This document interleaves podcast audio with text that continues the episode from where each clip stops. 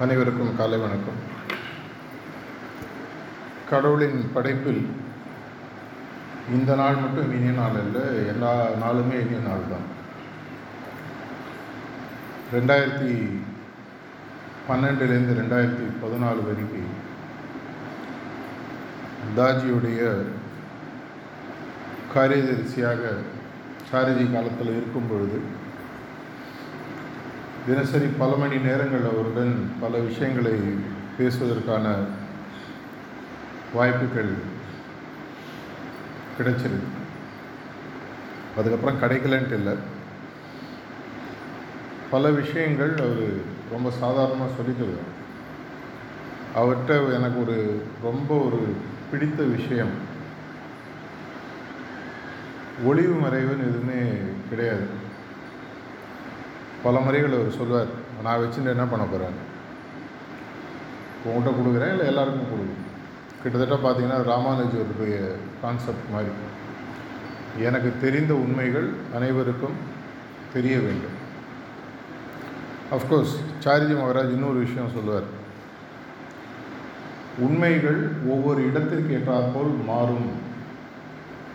So இரண்டுத்தையும் சேர்த்து பார்க்கணும். ஆனால் உண்மைகள் ஒவ்வொரு இடத்துல எப்படி மாறும் அப்படின்ற கேள்வி பல பேருக்கு வரது உண்டு. உதாரணத்துக்கு தாய்மார்களை எடுத்துக்கணும் உங்களுக்கு ஒரு பெண் குழந்தை இருக்குன்னு வச்சுக்கோங்க. எனக்கு ஒரு பெண் குழந்தை இருக்கு. இப்போ தான் ரீசெண்டாக கல்யாணம் ஆச்சு. அவங்க கல்யாணத்துக்கு முன்னாடி ஒருவேளை குழந்தை பெற்றுட்டாங்கன்னா அவங்க மனசு எப்படி இருக்கும்? கல்யாணத்துக்கு முன்னாடி குழந்தை பெற்றுக்கூடாதுமா சொல்லுவான் இல்லையா? அதுதானே நியாயம். இதே கல்யாணம் ஆயிடுத்து பொண்ணுக்கு. குழந்தை பெற்றுக்கல அப்போ அந்த அம்மா என்ன சொல்லுவாங்க? எப்பம்மா குழந்தை பெற்றுக்க போகிறாரு குழந்தை பெற்றுக்கிறன்ற ஒரு விஷயம் கல்யாணத்துக்கு முன்னாடி வேறு உண்மை கல்யாணத்துக்கு அப்புறம் வேறு உண்மை. இதை போன்று வாழ்வில் ஒவ்வொரு இடத்திலும் உண்மையானது மாற ஆரம்பிக்கும். லாலாஜி மகாராஜ் சொல்கிறார் அறிவு சார்ந்த விஷயங்கள்லாம் வேஸ்ட் அப்படின்றார். நாலேஜ் இஸ் அ வேஸ்ட் அப்படின்றார். ஆனால் அதுக்கு ஒரு கண்டிஷன் சொல்கிறார் என்ன சொல்கிறாரு அது சொல்லுவதற்கு உனக்கு தேவையான அறிவு வேணும். பணக்காரன் வந்து பணத்தினால பிரயோஜனம் இல்லைன்னு சொன்னால் எல்லாரும் ஒத்துப்பாங்க. இதே தெரு ஓரத்தில் நின்று பிச்சை எடுக்கிற வந்து பணம் வேஸ்ட்டுன்னு சொன்னால் எல்லோரும் என்ன சொல்லுவாங்க டே உனக்கு ஒர்க்கு இல்லை. சம்பாதிக்கிறது ஒர்க்கு இல்லை நீ பேசுகிறன்னு சொல்லுவார் அவர் சொன்ன பல விஷயங்களில் காலத்திற்கு ஏற்றாற்போல் நேரத்திற்கு ஏற்றாற்போல் பகிர்ந்த நேரம் விழும்போது எப்பவுமே சொல்கிறது உண்டு. அது மாதிரி ஒரு விஷயம் இன்றைக்கி கண்டிப்பாக சொல்லி ஆகும் ஒரு முறை உட்காந்து பேசிகிட்டு இருக்கும் பொழுது ஆன்மீக முன்னேற்றம் அப்படின்றது அனைவரும் விரும்பக்கூடிய ஒன்று. எல்லா சிட்டிங்லேயும் எப்போ நான் சிட்டிங் கொடுத்தாலும் கேட்குறது எல்லாருமே நான் எங்கே இருக்கேன்? எனக்கு என்ன ஆகிட்டு இருக்குது அது ப்ரிசப்டருக்கு தெரியுதோ இல்லையோ? சில விஷயங்கள் சொல்லக்கூடாது. ஆனால் அது விஷயமாக வந்து ஒரு தடவை நான் தாஜிகிட்ட பேசிகிட்டு இருக்கும்போது ரொம்ப ஒரு முக்கியமான ஒரு விஷயத்த சொன்னார். ஒரு அபியாசியினுடைய ஆன்மீக முன்னேற்றத்திற்கு மூன்று விஷயங்கள் நடக்கணும். அதில் அவர் சொன்னது பார்த்திங்கன்னா முதல் விஷயம் அந்த அபியாசி தன்னை தயார் செய்து கொள்ள வேண்டும். இங்கிலீஷில் அவர் சொன்னது he has to become deserving அவனுக்கு அந்த முன்னேற்றம் கிடைப்பதற்கு அவனுக்கு நிஜமாகவே ஒரு தகுதி இருக்கும் டிசர்விங்னஸ்னால் தகுதி. அதுக்கப்புறம் இரண்டு விஷயங்கள் நடக்கும். அவனுடைய குருநாதர் மனதில் இவனுக்கு முன்னேற்றத்தை கொடுக்க வேண்டும். இவனுக்கோ இவளுக்கோ அந்த முன்னேற்றத்தை கொடுக்க வேண்டும் என்கிற ஒரு உந்துதல் குருநாதர் மனசில் வரணும். குருநாதர் மனசில் தோணணும். நான் டிசர்விங்காக தகுதி வாய்ந்தவனாக மாறினா மட்டும் போகாது அவர் மனசில் தோணும் இவனுக்கு கொடுக்கணும். மூன்றாவதாக ஒன்று நடக்கணும்னு சொல்லி சொன்னார். இது இரண்டு மட்டும் நடந்தால் போகாது மேலேந்து ஹைரார்கி பர்மிஷன் கொடுக்கும். அதனால தான் குருநாதர்களுடைய வாழ்க்கையில் பார்த்தீங்கன்னா பாபுஜியோடைய டைரியில் படிக்கும்போது நீங்கள் பார்த்துருப்பீங்க. Lalaji give me permission to have water அப்படின்னு எழுதுவார். தண்ணி குடிக்கிறதுக்கு லாலாஜிக்கு பர்மிஷன் வாங்குறாரு ஒவ்வொரு அது நமக்கு புரிய வைக்கிறதுக்காக அவர் எழுதுகிற விஷயம். ஒவ்வொரு இடத்திலும் குருநாதர் இதுக்குன்னு ஒரு அவர் மெயில் போட்டோ வாட்ஸ்அப்பில் மெசேஜ் வச்சோ கேட்குறோமா இல்லை. உள்ளேருந்து அந்த தகவல் நமக்கு வரும். அந்த முன்னேற்றத்தை குருநாதர் கொடுப்பதற்கு ஹைரார்கிலேருந்து பர்மிஷன் அவருக்கு வரணும் இது மூணும் நடக்கணும். இது மூணும் சேர்ந்து நடக்கும் பொழுது ஒரு அபியாசனுடைய முன்னேற்றம் ஒவ்வொரு இடமாக போகும்போது நடக்கும். இது மூணும் சேர்ந்து நடக்கும்பொழுது தான் உங்களுக்கு கிடைக்கக்கூடிய முன்னேற்றமானது உங்களால் தக்க வைத்து கொள்ள முடியும். அப்படி கிடைக்காத முன்னேற்றம். சில பேர்லாம் மாஸ்டர்கிட்ட சாரிஜி மகாராஜோட்ட போய் நான் கேட்குறது பார்த்துருக்கேன் மாஸ்டர் எனக்கு வந்து சென்ட்ரல் ரீஜன் என்ன போடுங்க ஹார்ட் ரீஜன்லேருந்து என்ன?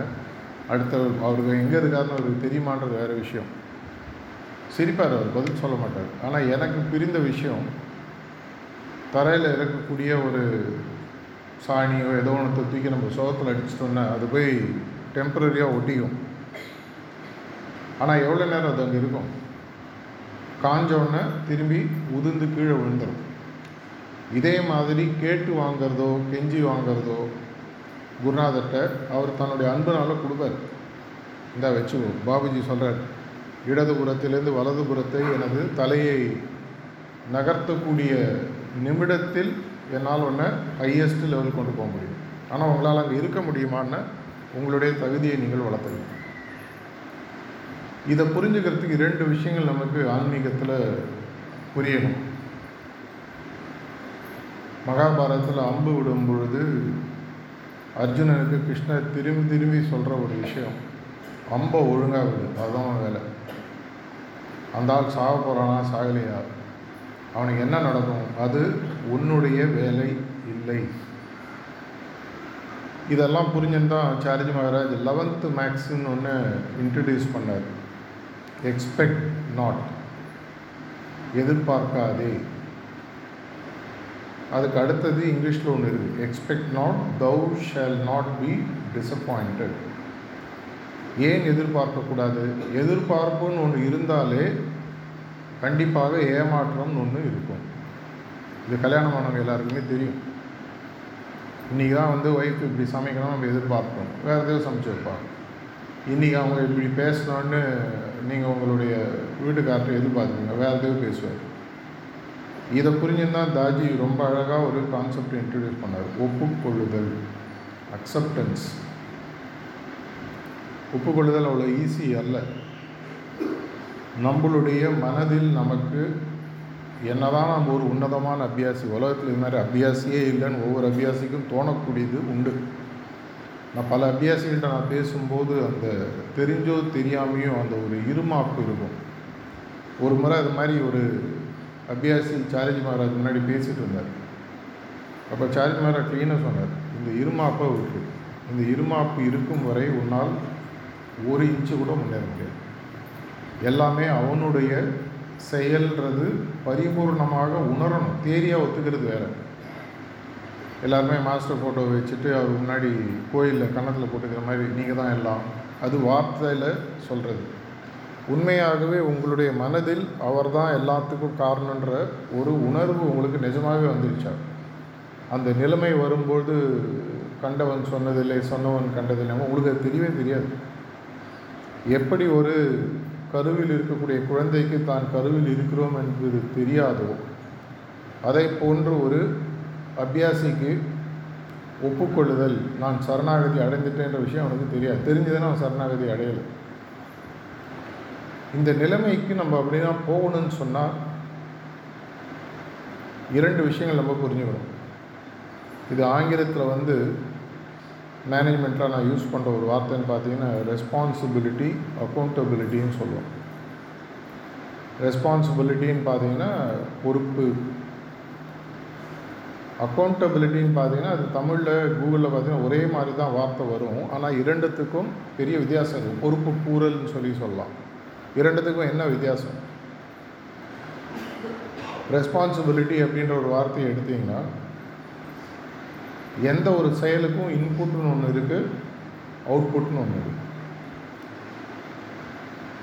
விதையை விதைத்து தண்ணீரை விடுவது என்னுடைய வேலை. ஒரு விவசாயியில் அவ்வளோதான் பண்ண முடியும். என்ன விளைச்சல் வரும்? ரெண்டு நாள் முன்னாடி நான் படிச்சுட்டு இருந்தேன் மகாராஷ்டிரா. கிட்ட நாளைக்கோ நாளைக்கோ அறுவடை பண்ண போகிறாங்க முந்தானத்துக்கு திடீர்னு ஓவராக மழை பெஞ்சு நிலத்தில் இருக்கிற எல்லா பயிரும் வேஸ்ட் ஆகிடுச்சு மூணு மாதம் நாலு மாதம் கஷ்டப்பட்டு வளர்த்த பயிர். அப்படின்னா அது யார் கையில் இருக்குது அவுட்புட்ன்றது நம்மளுடைய கையில் இல்லை. ஆன்மீகத்தை பொறுத்த வரைக்கும் அவுட்புட் அப்படின்னா அக்கௌண்டபிலிட்டின்னு சொல்லுவாங்க. இந்த விளைவுக்கு நான் காரணம் அப்படின்னு யாரால் சொல்ல முடியும்? அப்படின்னு சொல்லி பார்த்தீங்கன்னா ஆன்மீகத்தில் குருநாதரால் மட்டும்தான் சொல்ல முடியும். ஆனால் அந்த குருநாதர் வந்து எப்போ அந்த அவுட்புட்டுக்கு பொறுப்பு கூறல் சொல்கிற மாதிரி அவரால் எடுத்துக்க முடியும்னு சொன்னால் நீங்கள் பொறுப்பாக இருக்கணும். அப்படின்னா ரெஸ்பான்சிபிலிட்டிக்கும் அக்கௌண்டபிலிட்டிக்கும் வித்தியாசம் புரிய ஆரம்பிங்க கொஞ்சம் முதல்ல புரியாத மாதிரி இருக்கும். போக போக புரிய ஆரம்பிக்கும். இப்போ வீட்டில் நீங்கள் கத்தால சமைக்கிறீங்க. சரியாக சமைக்கிறதும் உங்கள் கையில் இருக்குது இப்போ ஒரு விருந்துக்கு ஒருத்தர் வராங்க. நீங்கள் சமைச்சது அவங்களுக்கு டேஸ்ட் பிடிச்சிருக்கா இல்லையான்றது உங்கள் கையில் இல்லை. வேணால் ஒரு மரியாதை நிமித்தம் அவங்க "ஆ, நல்லா இருக்குங்க. ரொம்ப நல்லா இருந்து சொல்லலாம். அந்த விருந்தின் சுவை அறிய வேண்டிய அக்கௌண்டபிலிட்டி யார் கையில் இருக்குன்னு பார்த்தீங்கன்னா அந்த விருந்தை சுவைப்பவர் ஒரு ஆன்மீக பயிற்சியில் ஈடுபடக்கூடிய நம்மளுடைய முக்கியமான வேலைன்னு பார்த்தீங்கன்னா இன்புட் மட்டும் தான் நம்ம கையில் இருக்குது ரெஸ்பான்சிபிலிட்டி நம்ம கையில் இருக்குது அக்கௌண்டபிலிட்டி அவர் கையில் இருக்குது ஒரு மாணவன் பரீட்சை எதிரான மார்க் அவனே போட முடியாது. எக்ஸாமினரோ அந்த பரீட்சைக்கு யார் மார்க் போடுறாங்களோ அவங்களால தான் இந்த மார்க்கை ஃபைனலாக டிசைட் பண்ண முடியும். நீங்கள் சரியாக எழுதினா கூட தப்பாக மார்க் போட முடியும். ஓவர் சைட்டோ வேணுன்ட்டோ ஏதோ ஒரு காரணத்தினால தவறான மார்க் போட முடியும். அப்படின்னா என்னுடைய ஆன்மீக வாழ்க்கையில் என்னுடைய கையில் இருப்பது என்னன்னு பார்த்தீங்கன்னா இன்புட் மட்டும்தான் என்னோட கையில் இருக்குது எதிர்பார்ப்புன்றது அவுட்புட்டுக்கு போயிடுது. இன்புட்டில் எல்லாமே என் கையில் இருக்குது அனைத்தும் என் கையில் இருக்குது எதை எதெல்லாம் என்னுடைய இன்புட்ஸ் அப்படின்னா என்னுடைய ஆன்மீக முன்னேற்றத்திற்கு என்னால் என்னென்னலாம் செய்ய முடியும்? நான் எல்லா இடத்துலையும் சொல்கிற மாதிரி முதலில் என்னுடைய குறிக்கோள் என்ன என்று எனக்கு தெரியும். குறிக்கோளை அடைவதும் அடையாததும் எனக்கு பிரச்சனையே கிடையாது. அது என் வேலை கிடையாது. லெவன்த் ஸ்டாண்டர்டோ டுவெல்த் ஸ்டாண்டர்டோ ஒரு பையன் படிக்க ஆரம்பிக்கும் போது ஃபைனல் எக்ஸாமில் எவ்வளோ மார்க் வாங்கணும்னு குறிக்கோள் அமைச்சுக்கலாம். ஆனால் ஃபைனில் எவ்வளோ மார்க் வாங்கன்றது பல விஷயங்களை பொறுத்து இருக்குது பல இடங்களில் நல்லா படிச்சுட்டு மாணவன் அன்றைக்கி போயிட்டு பார்த்தீங்கன்னா திடீர்னு உடம்பு சரியில்லாமல் போயிடும். இல்லை அவனுக்கு திடீர்னு அன்றைக்கி ஒரு மன உளைச்சல் நடக்கிற மாதிரி ஒரு விஷயம் நடக்கும். எக்ஸாம் ஹாலில் நுழைஞ்சோன்னு படித்ததெல்லாம் மறந்து போயிடும். அவனோட ப்ரிப்பரேஷனுக்கு மார்க் கொடுக்கணும்னா நூற்றுக்கு நூறு கொடுக்கலாம். ஆனால் ஃபைனலில் எவ்வளோ மார்க் வாங்குறான்னு பார்த்தீங்கன்னா அன்றைக்கி அவன் எழுதி எப்படி ப்ரிப்பேர் ஆகிறானோ அங்கே மேலே இருக்கவங்க எப்படி அதை பார்க்குறாங்களோ அதை பொறுத்து இருக்கு. இதனால தான் திரும்பி திரும்பி கீதையில் சொல்லப்பட்டதும் சரி நம்ம ஆன்மீகத்தில் நம்மளோட குருநாதர்கள் சொல்கிறதும் சரி. விளைவை எங்கிட்ட விட்டுரு. ஆனால் செயலில் நீ நூறு சதவிகிதம் சரியாக கொடுக்க வேண்டும். நீ நூறு சதவிகிதம் செயலை கொடுக்க கொடுக்க கொடுக்க விளைவை கொடுப்பதற்கு நான் கட்டுப்படுகிறேன் குருநாதர் சொல்கிறேன் நான் சொன்ன மூன்று விஷயங்கள் முதல்ல சொன்னேன். அபியாசி தயாராக வேண்டும். இரண்டாவது குருநாதர் மனதில் அந்த எண்ணம் தோன்ற வேண்டும். மூன்றாவது மேலேருந்து பர்மிஷன் வரணும். இந்த இரண்டாவது மூன்றாவது என் கையில் கிடையாது. எப்போ குருநாதர் இன்ஸ்பயர் ஆவார்? அது அவர் பிரச்சனை. எப்போ ஹைரார்கி கொடுக்கணும் சத்தியமாக எனக்கு தெரியாது. அப்படின்னா இந்த ஒரே ஒரு ஸ்டெப்பு தான் என் கையில் இருக்கு. என்னுடைய வேலை என்ன? அபியாசியாக. முதல்ல நான் சொன்ன மாதிரி என்னுடைய குறிக்கோளில் எனக்கு தெளிவு இருக்குது இந்த குறிக்கோளில் தெளிவுன்றது ஒரு பெரிய எங்கே போனாலும் நான் பல வருடங்களாக இந்த டாபிக் பற்றி திரும்பி திரும்பி பேசுறதுக்கு முக்கியமான காரணம். பல அபியாசிகள் எந்த ஊருக்கு தெரியறோன்னே தெரியாமல் பஸ்ஸில் ஏற பேசஞ்சர் மாதிரி இந்த ப்ராக்டிஸை பண்ணுறாங்க ஏன்டா இந்த பஸ்ஸில் ஏறினா? காலியாக இருந்தது ஏறினேன் எந்த ஊருக்கு போகிறது தெரியாது. அந்த ஆளுக்கு கண்டக்டர் என்ன டிக்கெட் கொடுக்க முடியும்? எந்த ஊருக்கு போகணும் தெரியாதுங்க. ஏன்ப்பா பஸ்ஸில் ஏறினேன் தெரியாது. எல்லாம் ஏறினாங்க நானும் ஏறினேன் பல பேர் ஆன்மீகத்தில் வரவங்க பக்கத்து வீட்டுக்காரர் சொன்னார் எழுத்து வீட்டில் ஃப்ரெண்டு சொன்னார் சேர்ந்துட்டேன். ஒரு விஷயத்தில் என்னுடைய பயிற்சியில் நான் சேருவதற்கு முன்னால் ஒரு விஷயம் எனக்கு தெரிஞ்சோ தெரியாமல் கரெக்டாக நடந்தது. என்னை இந்த பயிற்சியில் சேர்த்து விட்டவர் என்னுடைய கீழே வேலை செஞ்ச ஒரு கொலீக் ஒருத்தர். கிட்டத்தட்ட ஒரு நான்கு மாதங்கள் ஜூன் ஜூலை ஆயிரத்தி தொள்ளாயிரத்தி தொண்ணூற்றி ரெண்டில் ஆரம்பித்து அவர் ஏற்கனவே மெடிடேஷன் பண்ணியிருந்தார். என்னை கன்வின்ஸ் பண்ணார் வந்து நீ சேரு. எனக்கு வந்து உடனடியாக இந்த மார்க்கத்தில் பிடிப்பு வரல. ஸோ அப்போ என்ன பண்ணுவார்? இந்த principles of Sahajmarg English books volume one two three அது ஒன்றுனா எனக்கு கொடுத்தார். முதல்ல வால்யூம் ஒன் கொடுத்தார். ஒவ்வொரு சாப்டராக படிச்சுட்டு இரண்டு பேருமே இப்போ பேச்சுலர்ஸ் தான். சாயங்காலம் அந்த ஒரு சாப்டரை பற்றி தீவிரமாக பேசுவோம். அதில் ஒரு தெளிவு வந்தாலும் மறுநாள் இன்னொரு சாப்டர் மறுநாள் ஒரு சாப்டர் மூணாவது புக்கு படிக்கும்போது எனக்கு இதுதான் மார்க்கன்றது புரிஞ்சு போச்சு. ஏன்னா பல இடங்கள் அப்புறம் தான் நான் கண்டுபிடிச்சேன். சாரிஜி மகாராஜ் சொல்கிறாரு இந்த மார்க்கத்தில் வருவதற்கு முன் உன்னுடைய கேள்விகள் அனைத்தையும் சரி செய்து கொள். உள்ளே வந்ததுக்கப்புறம் கேள்வி கேட்க. கேள்வி கேட்கணும்னா வெளியில இருந்து. கல்யாணம் பண்ணுறதுக்கு முன்னாடி பையனை பொண்ணை பற்றி விசாரிக்கலாம்.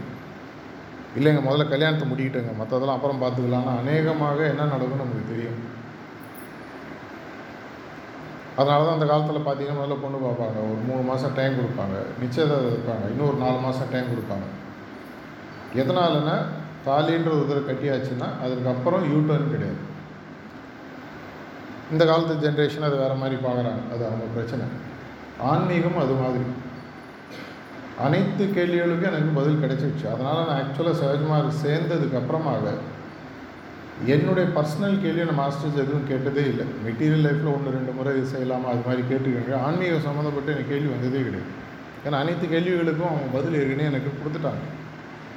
சில நேரத்தில் வேறு யாரோ ஒருத்தர் வாசல் நிற்பார் இந்த கேள்வியை கொஞ்சம் கேட்டு சொல்லுங்கள் என்னை உள்ளே விட மாட்டேன்றாங்கன்னா அந்த கேள்வியை கேட்டு பதில் சொல்லக்கூடிய அனுபவம் உண்டு. ஆனால் உள்ளே வந்ததுக்கப்புறம் ஒரு புதுசாக என்னுடைய ப்ரிசெப்டர் ஒரு விஷயத்தை இன்ட்ரடியூஸ் பண்ணுறாரு நீ எதுக்காக சேர்ந்தன்றது நீ தெளிவாக இருக்கணும். இல்லைன்னா இந்த பயிற்சி வேஸ்ட்டுன்னாரு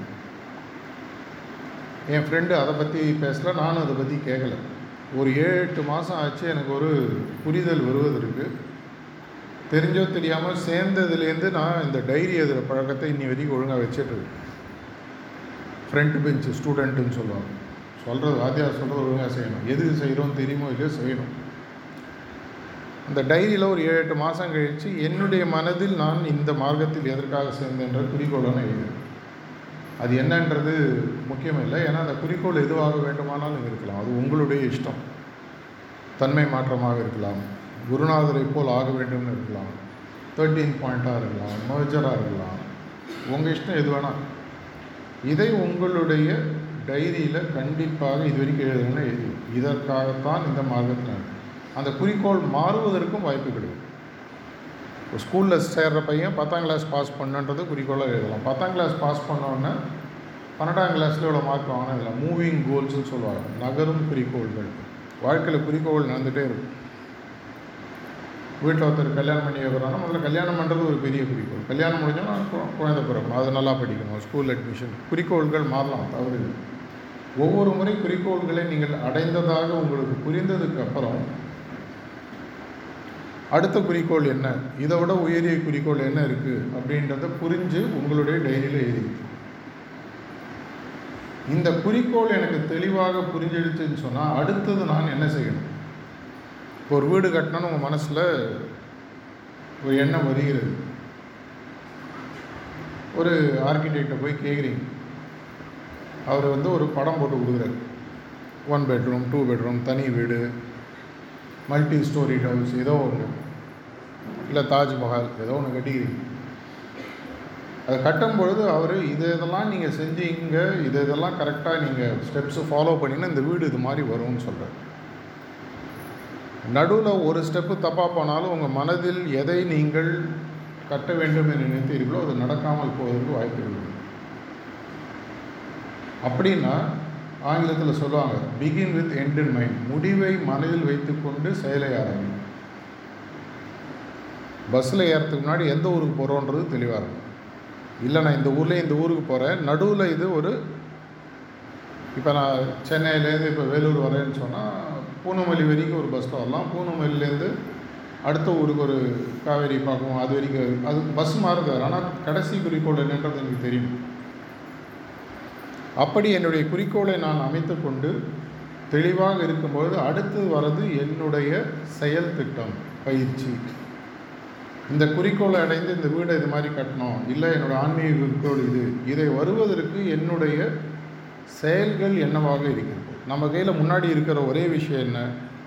நம்ம சகோதரர் சொன்னால் இந்த நாள் இனிய நாள் அப்படின்னு நான் அதுக்கு நான் சொன்னேன் எல்லா நாளும் இனிய நாள். நம்ம எல்லாருக்குமே கார்த்தால முழிச்சோன்னா ஒரு விஷயம் நிதர்சனம். இன்றைய தினம் நம்ம கையில் இருக்கு. நேற்றுடையா ரெண்டு லைனும் பெருமையடைத்து உலகுன்னு சொல்லுவாங்க. நாளைக்கு இருக்கிறதா இல்லையான்னு யாருக்கும் தெரியாது. இது நெகட்டிவாக சொல்ல ப்ராக்டிக்கலாக சொல்ல.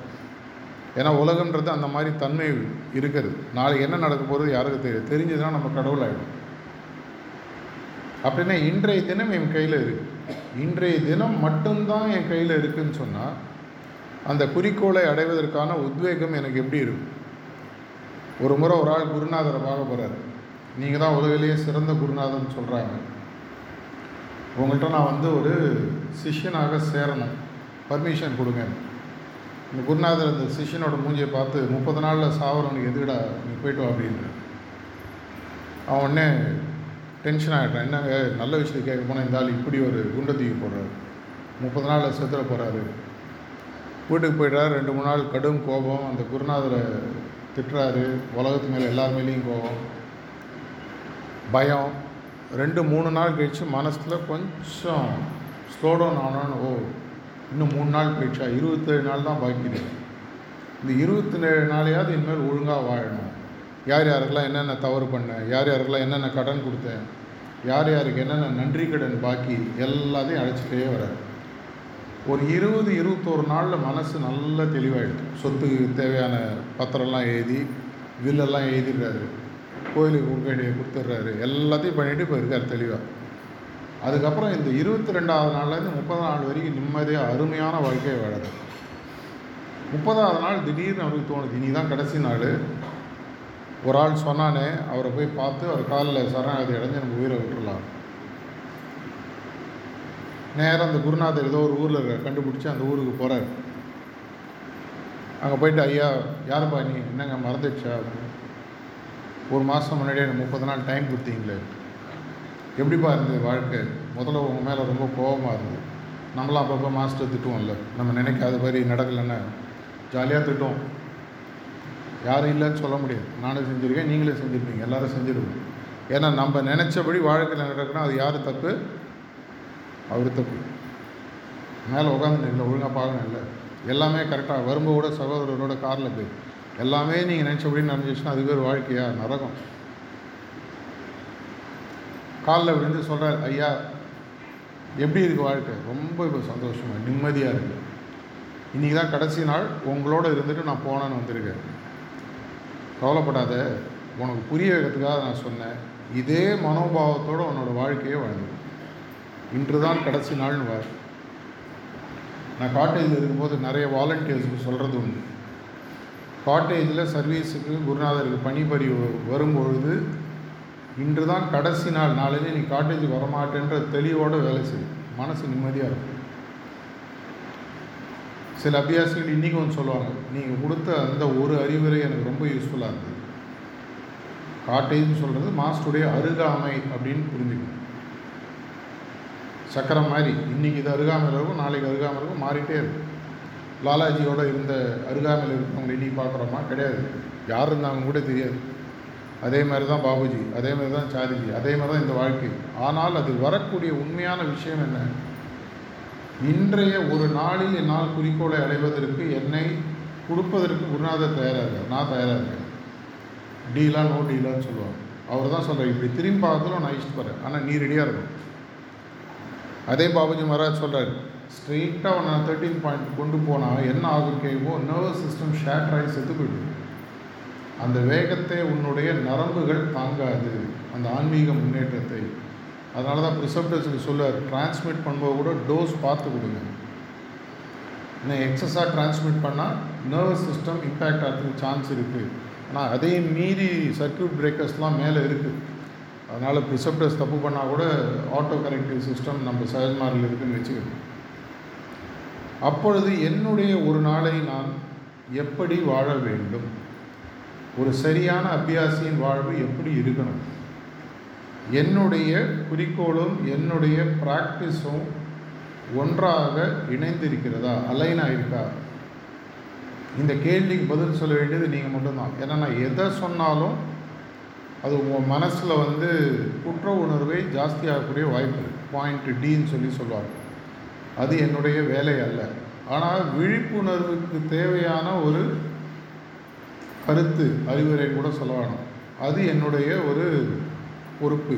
பொறுப்புன்றது என்ன? இன்புட் உங்களுடைய முன்னேற்றத்துக்கு நான் அக்கௌண்டபுளாக நான் இல்லை. அவர் மட்டும்தான். ஆனால் ஒரு ஃபங்க்ஷனரிக்கோ ஒரு ப்ரிசப்டருக்கோ ஒரு பொறுப்பு இருக்குது என்ன பொறுப்பு? இன்புட்ஸ் கொடுக்கறது. இது பார்ப்பா இதை மாற்றிக்கோ இது சரியில்லை. இப்படி போனால் இந்த பஸ்ஸில் ஏறினா இந்த ஊருக்கு போக முடியாதுன்ற சொல்லக்கூடிய அளவுக்கு கண்டக்டருக்கு வேலை இருக்குது டிரைவர் வேறு யாரும் எங்களோட வேலை கண்டக்டர் மாதிரி. உங்களுக்கு நீங்களே கண்டக்டராகவும் இருக்கலாம். என்னுடைய குறிக்கோளை அடைவதற்கு நான் இப்பொழுது செய்யக்கூடிய செயல்முறைகள் ஆன்மீக வழிமுறைகள் சரியாக இருக்கா இல்லையா? தமிழில் சொல்லுவாங்க நினப்பு தான் புழக்க கெடுத்தது. பல அபியாசிகளுக்கு இருக்கக்கூடிய சிந்தனை என்னென்னா நான் எல்லாம் கரெக்டாக தான் பண்ணுறேன் அதை விட ஒரு மோசமான புதைகுழி தோண்டுவதற்கான ஒரு வழியே கிடையாது. எந்த ஒரு அபியாசி தன்னோட ப்ராக்டிஸ் கரெக்டாக இருக்குன்னு நினைக்கிறாரோ அப்போவே அவரோட வீழ்ச்சி ஆரம்பிக்குதுன்னு தாஜி ஒருத்தர் சொல்லியிருக்காரு. நான் எல்லாம் கரெக்டாக பண்ணுறேன்னு ஒருத்தன் சொல்லும்போதே கீழே ஒருத்தன் பள்ளம் நோண்டின்னு இருக்கான். யார்? நீங்களே தான் நோண்டிக்கிறீங்க. இதை விட நீங்கள் அதுக்கு நீங்கள் மட்டமாக பண்ணுறீங்க தவறாக பண்ணுறீங்கன்னு அர்த்தம் இல்லை. இதை விட நான் சிறப்பாக செய்வதற்கு என்ன வழி? ஜாப்பனீஸில் கைசன் சொல்லி சொல்லுவாங்க. தொடர் முன்னேற்றம் கண்டினியூஸ் இம்ப்ரூவ்மெண்ட் உலகில் எந்த வேலையை நீங்கள் செஞ்சாலும் இப்போ செய்கிறத விட இன்னும் பெட்டராக பண்ண இது கடவுளுக்கும் பொருந்தும்னு சாரிஜி சொல்லியிருக்காரு. கடவுள் படைப்பில் பல வருடங்கள் பல கோடிக்கணக்கான வருடங்கள் கழிச்சு தான் ஆன்மீகன்ற விஷயத்தை கொண்டுறாரு எதனால்? என்னை நோக்கி வரணும்னு நினைக்கிறோம் இன்னும் வேகமாக வரணும்னு நினைக்கிறேன் அதற்காக என்ன பண்ணுறாரு பிராணாகுதி சுத்திகரிப்பு பிரார்த்தனை இதை போன்ற விஷயங்களை சேர்ந்து சகஜமாகவும் மார்க்கம் ஹார்ட்ஃபுல்னஸ் கொடுக்குறாரு. இதுக்கு முன்னாடி ஏன் இல்லை? இருந்தது வேறு மாதிரி இருந்தது. யாருக்கும் புரியலை. இயற்கை அதை திருப்பி எடுத்தது. தசரத மகாராஜாவுக்கு எழுபத்தி ரெண்டு ஜென்ரேஷனுக்கு முன்னாடி. அப்படி இருக்கும்பொழுது எனக்கு ஒரு பொறுப்பு மட்டும் இல்லை தார்மீக பொறுப்பும் இருக்கு. என்னுடைய பயிற்சியானது என்னுடைய குறிக்கோளை அடைவதற்கு சரியாக இருக்கிறதா இல்லையா? என்னென்ன பயிற்சி உங்களுக்கு தெரியும்? காத்தால் எழுந்ததுலேருந்து ராத்திரி தூங்குற வரைக்கும் என்ன வேணும்? அத்தனை பேரும் தேரி தெரியும் ஒரு பேப்பரை கொடுத்தா கரெக்டாக எழுதுவீங்க மெட்ராஸ் பாஷையில் சொல்லுவோம் வாயில் வடை சுடுறதுன்னு. எல்லாம் அருமையாக வாயில் வடை சுடுவாங்க. ஆனால் கையில் கொஞ்சம் மாவையும் எண்ணெயும் ஊற்றினா என்ன பண்ணுறதுன்னு தெரியாது. வெறுங்கையில் முழம் போடுறதுன்னு அத்தனை பேருக்குமே தெரியும். ஒரு முறை மணப்பாக்கத்தில் உட்காந்துட்டு இருக்கும்போது சாரிஜி மகாராஜ் சொன்னார் ஒவ்வொரு அபியாசியும் ஒரு விட்டா வெளியில் போயிட்டு ஒரு சிஸ்டம் ஆரம்பிக்கிற அளவு உனக்கு தேரி தெரியும்னார். எல்லாருக்கும் போயிட்டு இங்கிலீஷில் சொல்லுவான் give a run for the மணின்னு வெளியில் போயிட்டு அவன் பேசினான்னு அவன் எதிர்க்க நிற்கவே முடியாது. அத்தனை விஷயங்களும் அவனுக்கு தெரியும். பல குருநாதர்கள் பல பேருக்கு தெரியாத அனைத்து விஷயங்களும் ஒவ்வொரு அபியாசியும் தெரியும். ஆனால் தேரியை தெரிஞ்சு என்ன பிரயோஜனம்? என்னுடைய வாழ்க்கை என்னுடைய முன்னேற்றம் எனக்கு குறிக்கோளை நோக்கி அடைவதற்கு என்னை தயாராக வைத்திருக்கிறதா ரெஸ்பான்சிபிலிட்டி நம்ம கையில் இருக்குது இன்புட்ஸ் இன்புட்ஸ் என்ன எழுந்துக்கிறீங்க நேரத்துக்கு எழுந்துக்கணும் டென் மேக்ஸின் ஃபாலோ பண்ணணும். பாயிண்ட் பி க்ளீனிங் செய்யணும். பிரார்த்தனையை சொல்லணும். சிட்டிங் எடுக்கணும். ஒவ்வொரு மணிக்கும் நாலு அந்த சஜஷன்ஸை ப்ராக்டிஸ் பண்ணணும். அதுக்கப்புறம் மூணு இன்டென்ஷன்ஸுன்னு இன்ட்ரடியூஸ் பண்ணியிருக்காரு. சாயங்காலம் சுத்திகரிப்பு பண்ணணும். ஒரு அரை மணி நேரம் புத்தகம் படிக்கணும். ஒன்பது மணிக்கு யூனிவர்சல் ப்ரேயர் பண்ணணும். ஒம்பது மணி யூனிவர்சல் ப்ரேயருக்கும் படுக்கிறதுக்கு முன்னாடி பாயிண்ட்டே மெடிடேஷன் பண்ணணும். படுப்பதற்கு முன்னாடி டென்த்து மேக்ஸிமம் ப்ராக்டிஸ் பண்ணிவிட்டு ப்ரேயரோடு படுக்கணும். இதை தொடர்ச்சியாக செய்யும் பொழுது மெடிடேட்டிவ் ஸ்டேட்டுக்கு மூவ் பண்ணணும். இதெல்லாம் தேரியாக அநேகமாக அத்தனை பேருக்கு தெரிஞ்சிருக்கும். இருந்தாலும் எதற்காக சொன்னேன்? குயிக்காக ஒரு கிளான்ஸ் இதை சந்தோஷமாக மனப்பூர்வமாக ஆத்மார்த்தமாக செய்யணும். நம்ம ஊரில் கடனேன்னு செய்யறதுன்னு அதே சாம்பார் அதே புளி அதே பருப்பு ரெண்டு பேர் போகணுமோ ஏன் வேறு மாதிரி வருது? ஆத்மார்த்தமாக செய்கிறார். பல முறை சாரிஜி வந்து சமைக்கிறவங்கள்ட்ட சொல்லுவாங்க டேஸ்ட் முக்கியம் இல்லை நீ ஒழுங்காக ஹார்ட்டோட சமைச்சிருக்கியான்னு பாரு. அப்போ என் வாயில் டேஸ்ட் கரெக்டாக இருக்கும். நிறைய பேர் சொல்லுவாங்க சார்ஜிக்கு டேஸ்ட்டாக சாப்பிட்றது பிடிக்கும் பலமுறை சொல்லுவார் ஆத்மார்த்தமாக நீ எதை கொடுத்தாலும் டேஸ்ட்டாக தான் இருக்கும். சபரியை பற்றி சொல்லுவார். சபரி என்ன பண்ணுற வாயில் போட்டுட்டு வாயில் போட்டு ராமர்கிட்ட கொடுப்போம் பார்க்குறாங்க என்னங்க இது எச்ச பண்ணி கொடுக்குது இது பொண்ணு? பொண்ணு இல்லை அம்மா. ராமருக்கு தெரியாது. ஏன்னா அவர் தன்னுடைய எதில் ஒரு சிஷ்யை பார்க்குறாரு. முழு ஆத்மார்த்தமாக எனக்கு குருநாதருக்கு என்னுடைய கடவுளுக்கு குடிக்கக்கூடிய உணவானது சுவையாக இருக்கணும். சாப்பிட்டு சாப்பிட்டு கொடுக்கணும் கண்ணப்ப நாயனார் கதை படிச்சிருக்கீங்க ரெண்டாவது கண் எடுக்கும்போது என்ன பண்ணுறாரு அந்த கண் எங்கே இருக்குன்னு தெரியாது. தன் காலை தூக்கி வச்சுக்கிறார். பார்க்குறவனுக்கு யோ சில மேலே காலை வைக்கிறீங்க சிவன் அப்படி பார்க்கல. அவருக்கு எனக்கு கண்ணு கொடுக்கணும்னு ஆசை. என்ன பண்ணுறாரு தன்னுடைய காலை தூக்கி அடையாளத்துக்கு வச்சுட்டு கண்ணை கேட்டி வைக்கிறாரு. அப்புறம் அவர் ரெண்டு கண்ணு வருது. அது வேறு விஷயம். ஆத்மார்த்தமாக ப்ராக்டிஸ் பண்ணோம். அது ஒரு நாள் பண்ணால் கூட பல அபியாசிகள் வந்து டிக் த பாக்ஸ்னா லிஸ்ட்டு போட்டு ஆ முச்சாச்சு முச்சாச்சு முச்சாச்சு அது மாதிரி வாழ்வதில்லை ஏன்னா இந்த காலத்து ஜென்ரேஷன் அட்லீஸ்ட் கல்யாணம் நிறைய பேர் கொண்டாட்டியே வாரத்துக்கு ஒரு இல்லை மாலுக்கு போகணும் படம் பார்க்கணும். அதெல்லாம் முடிச்சா அன்பு வளர்ந்துருமான வளர அன்பு தான் மற்றெல்லாம் தானாக நடக்கும். என்னுடைய ப்ராக்டிஸில் என்னுடைய ஆத்மார்த்தமான கமிட்மெண்ட்டோட நான் என்னோட ப்ராக்டிஸை செய்கிறேன் அதனால தான் பாபுஜி மகாராஜ் சொல்ல ஒரு நிமிஷம் தியானம் பண்ணால் கூட ஆத்மார்த்தமாக செய்யும். பாபுஜி மகாராஜ் ரெண்டு நிமிஷம் மூணு நிமிஷம் தியானம் பண்ணுவார். அதை பற்றி தாஜி ஒரு இடத்துல சொல்லுவோம் சொல்கிறார் அவர் பண்ணுற அந்த ரெண்டு மூணு நிமிஷம் நீ ஒரு மணி நேரம் பண்ணி வரக்கூடிய அந்த ஆத்மார்த்தமான ஒரு நிமிஷம் விஷயத்தை அந்த ஒரு நிமிஷத்தில் அவர் பண்ணிடுறாரு ஏன்னா அன்பின் உருவாகவே வாழ கண்ணை மூடி நின்றானே கண்ணை திறந்து நின்றார் இதையெல்லாம் நான் சரியாக செய்யும்போது என்னுடைய குறிக்கோளை நோக்கி வேகமாக போவதற்கு நான் சொன்ன ரெண்டாவது மூணாவது ஸ்டெப் குருநாதர் இன்ஸ்பயர் ஆகிறார் அந்த காலத்தில் சொல்லுவாங்க சிவனை நோக்கி பத்தாயிரம் வருஷம் தவம் இருக்கணும்னு வருவார். ஒரு தடவை நான் படித்த ஒரு கதையில் பாவதி சிவனை கேட்குறாங்க ஏங்க அந்த ஆள் பத்தாயிரம் வருஷமாக தவம் இருக்கானே. போக வேண்டியதானே எனக்கு இன்னும் அவனுடைய குரல் கேட்கல அப்புறம் கடைசியில் குரல் ஃபஸ்ட்டு திர சிவான்ற குரல் கேட்டால் இறங்கி போயிடுவான். ஏன்னா இப்போ தான் ஆத்மார்த்தமாக சொல்கிறான் பத்தாயிரம் வருஷம் கடனேன்னு சொல்லிட்டு அந்த குரல் ஃபஸ்ட்டு டைம் கேட்டோன்னே இறங்கி போயிடும் அதுக்கப்புறம் எல்லாம் அழிவு வேறு விஷயம். ஏன்னா அவன் வந்து முட்டாள்தனமாக இதே கேட்பான் இவர் கொடுப்பாரு. இதே விளையாட்டு. வடிவேலு சொல்கிற மாதிரி செத்து செத்து விளையாடலான்னு பஸ்மாசுரனும் தலையில் வச்சா சாவணும் இவரும் சரின்னாரு. அவர் தலையிலே கையை நம்மளும் குருநாதர்கள்ட்ட அதே தவிர செய்கிறோம் நம்மளுக்கு வேணுங்கிறத கேட்குறோம் சாரி மகாராஜ் ஒரு முறை அழுமையான ஒரு விஷயம் சொன்னார் குருநாதர்கிட்ட என்ன கேட்கணும்? எவ்வளோ பேருக்கு பதில் தெரியும்? குருநாதர்கிட்ட என்ன கேட்கணும் பதில் தெரியுமா? இப்போ நான் பதில் சொல்ல போகிறதில்ல அப்புறமா பார்ப்போம். உங்களுக்கு பதில் தெரிஞ்சதுன்னா தெரியாதவங்களுக்கு சொல்லுங்கள் யாருமே பதில் தெரியல சொல்லி பிரயோஜனம் இல்லை அப்படின்னு விட்டுறலாம். எனிவே ப்ராக்டிஸ்க்கு வருவோம் என்னுடைய பொறுப்பு என்னுடைய பொறுப்பு கூறல் அக்கௌண்டபிலிட்டி குருநாதர். இது உங்களுடைய லௌகீக வாழ்க்கைக்கும் பொருந்தும். எந்த வேலையை நீங்கள் செஞ்சாலும் சாரஜி ஒரு தடவை மணப்பாக்கத்தில் வாலண்டியர்ஸுக்கு டாக் கொடுக்கும்போது சொன்னார். குப்பை பெருக்கிறத நீங்கள் வாலண்டியரிங் ஒர்க்காக எடுத்தனா உலகத்திலேயே சிறந்த குப்பை பெருக்குவன் எப்படி பண்ணணும் அது மாதிரி பண்ணு. அதை மாதிரி குப்பை பெருக்கிறோம் உலகத்திலே இருக்கக்கூடாது. அந்த மாதிரி வேலையை செய்யும் உன்னை வந்து மிஷனுக்கு செக்ரட்டரியாக போடுறாரா? உலகத்துலேயே ஒரு மிஷனுக்கு செக்ரட்டரி பெஸ்ட் என்ன ஒர்க் பண்ணணும் அது மாதிரி பண்ணு. உன்னை ப்ரிசப்டர் ஆக்குறாரா? இதை மாதிரி ஒரு ப்ரிசப்டர் ஒர்க்கே பண்ணது இல்லைன்ற மாதிரி ஒர்க் பண்ணு. எந்த வாலண்டியர் பண்ணி எடுத்தாலும் ஹார்ட்ஃபுல்னஸ் பற்றி நீ பரப்ப போறியா? இதை போன்ற ஒரு பிரச்சாரகனே கிடையாது. அவன் சொன்னான்னா எல்லாரும் சேருவான். அந்த மாதிரி பேசி உண்மையை சொல்வதற்கு பழகி இதை நான் செய்ய செய்ய செய்ய என்ன ஆகுதுன்னு சொன்னால் என்னுடைய பொது வாழ்க்கை பொருளாதார வாழ்க்கையும் எங்கே போனாலும் எட்டுத்துக்கும் வெற்றின்வாங்க அது தானாக வரும். வெற்றி என்பது என்னுடைய கையில் அல்லன்றது எனக்கு புரியாது.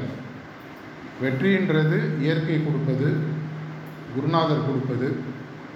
அதை பற்றி என்னுடைய அக்கறையே எனக்கு இல்லாமல் போயிடும் அது எனக்கு வந்துடுச்சுன்னு சொன்னால் பொது வாழ்க்கையிலையும் சரி படிப்பாக இருக்கட்டும் சரி வேலையாக இருக்கட்டும் சரி ஆன்மீக வாழ்வாக இருந்தாலும் சரி என்னுடைய வேலை சரியான முயற்சியை தரமான முயற்சியை இந்த மாதிரி ஒரு அபியாசி எங்கே இருக்கான்னு அவர் மனசில் தெரியணும். அவர் உங்களுக்கு யாருன்னு பர்சனலாக தெரியணுன்ற அவசியமே இல்லை. ஒரு முறை பாபுஜி மகாராஜ் ஒருத்தர் சிட்டிங் எடுக்க போனார். நான் அவங்கள ரெண்டு வருஷம் முன்னாடி பார்த்தேன் என்னை ஞாபகம் இருக்காங்க பாபுஜி சொன்ன ஞாபகம் இருப்பாங்க அந்த ஆள் உடனே வருத்தப்பட்டார்.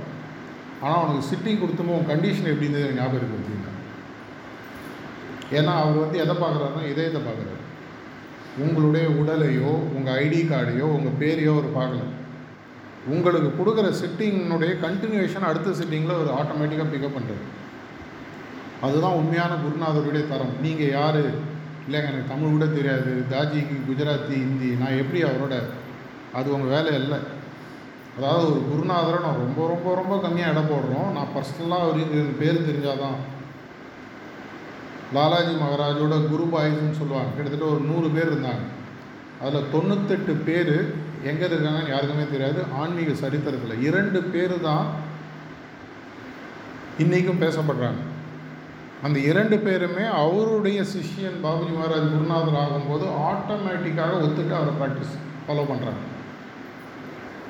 குருநாதர் யாருன்றது குருநாதருக்கு நீங்கள் யாருன்றது தெரியணுன்ற அவசியமே கிடையாது. பேரளவில். இப்போ நாளைக்கு உலகத்தில் இருக்கக்கூடிய எண்ணூறு கோடி மக்களும் அபியாசிகள் ஆகிட்டாங்கன்னா அவருக்கு என்ன பர்சனலாக ஞாபகம் ஆகும் மிஞ்சி போனால் ஒரு மனுஷனுக்கு எவ்வளோ பேர் ஞாபகம் இருக்கும் நூறு இரநூறு முந்நூறு அவ்வளோதான் ஞாபகம் இருக்கும் அதுக்கு மேலே நீங்கள் யாருன்னு தெரியும் நான் பார்த்துருக்கேன். நான் யாருன்னு தெரியும் நீங்கள் பார்த்துருக்கீங்க. அவ்வளோதான் அதையும் மீறி போகும்பொழுது சூரியன் ஒளி அடிக்குது. ஓ ஆரங்கில் இந்த ரெண்டாவது தெருவில் இந்த வீடு பார்க்க கொஞ்சம் எக்ஸ்ட்ரா லைட்டு திருப்பு. அது அடிச்சுட்டு போயிட்டே இருக்கும் யார் அதை வாங்கிக்கிறாங்களோ எந்தவித எல்லை இல்லாமல் எந்தவித தடை இல்லாமல் கொடுக்கும். இதற்கு நீங்கள் தயாராகி என்னுடைய பயிற்சியை எந்தவித எதிர்பார்ப்பும் இல்லாமல் உலகத்தில் எதை போன்ற ஒரு அபியாசம் கிடையாது. இது போல் ஒரு வாலண்டியர் கிடையாது. இது போல் ஒரு ரிசப்டர் கிடையாது. இது போல் ஒரு சென்டர் கோஆர்டினேட்டர் இசட்சி ஆர்எஃப் எதுவுமே கிடையாதுன்ற மாதிரி நீங்கள் செய்யும்போது பலன் என்ன வருன்றது அவர்கிட்ட வரும்.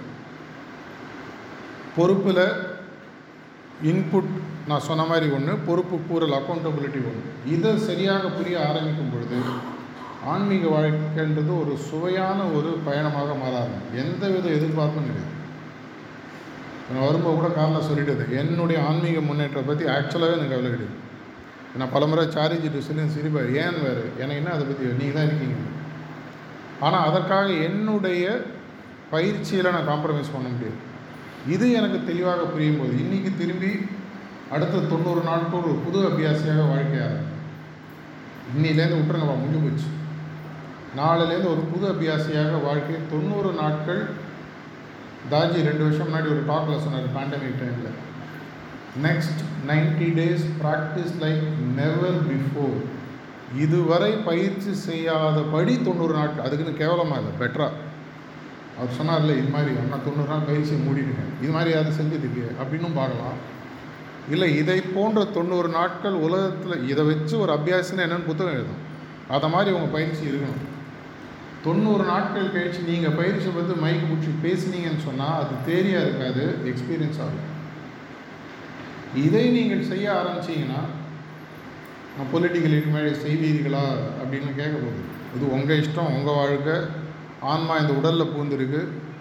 இந்த ஆன்மாவினுடைய தேவையை புரிஞ்சுட்டு அந்த குறிக்கோளை நோக்கி தொண்ணூறு நாட்களில் போக முடியுன்றது தாதி சொல்கிறார் அந்த ஒரு உன்னதமான அபியாசியின் வாழ்க்கை அவர் சொன்னதில் ஒரு இடன் மீனிங் இருக்குது எவ்வளோ நாள் வாழ போகிறோன்னு தெரியாது. அந்த குருநாதர் அந்த சிஷியனுக்கு முப்பது நாள் கழிச்சு நீ செத்து போகிறேன்னு சொன்ன மாதிரி எனக்கு இன்னும் எவ்வளோ நாள் இருக்குன்னு எனக்கு தெரியாது. முப்பது வருஷம் இருக்கலாம் நாற்பது வருஷம் இருக்கலாம் மூணு நாள் இருக்கலாம் முப்பது நாள் இருக்கலாம் தொண்ணூறு நாள் இருக்கலாம்.